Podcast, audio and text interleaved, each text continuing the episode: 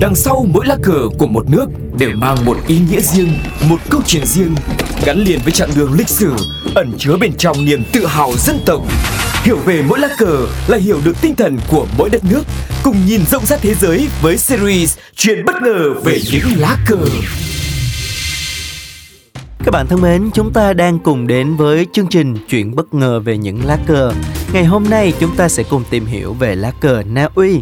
Quốc kỳ Na Uy bao gồm một ô màu đỏ được làm mờ bởi một cây thánh giá Scandinavian màu chàm xanh với những viền trắng xung quanh, chia lá cờ thành 4 phần tư. Tất cả bốn nhánh của chữ thập kéo dài đến các cạnh của trường màu đỏ.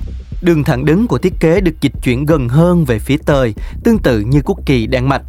Quốc kỳ hiện tại của Na Uy được thông qua vào năm 1821. Lá cờ được thiết kế bởi Frederick Melzer trong những năm đầu tiên của liên minh Na Uy với Thụy Điển. Tuy nhiên, nhà vua Thụy Điển đã từ chối ký luật cho phép lá cờ được sử dụng phổ biến trên toàn lãnh thổ Na Uy. Thay vào đó, ông chấp thuận nó chỉ sử dụng cho mục đích dân sự và nhấn mạnh rằng cả quân đội và hải quân tiếp tục mang lá cờ liên minh. Điều này bao gồm lá cờ Thụy Điển với chữ thập màu trắng trên nền đỏ ở bang để biểu thị Na Uy vị vua mới của Thụy Điển đã quyết định về một biểu tượng liên minh mới vào năm 1844.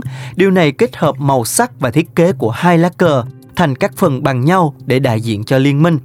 Từ năm 1844, mỗi quốc gia được phép trưng bày lá cờ của riêng mình nhưng với biểu tượng liên minh mới ở bang.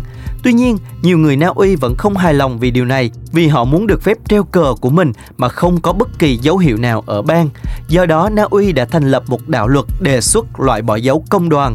Năm 1898, nó đã được vua Thụy Điển chấp thuận, cuối cùng cũng cho phép người Na Uy treo lá cờ sạch của riêng họ chỉ vài năm trước khi Na Uy và Thụy Điển tách ra.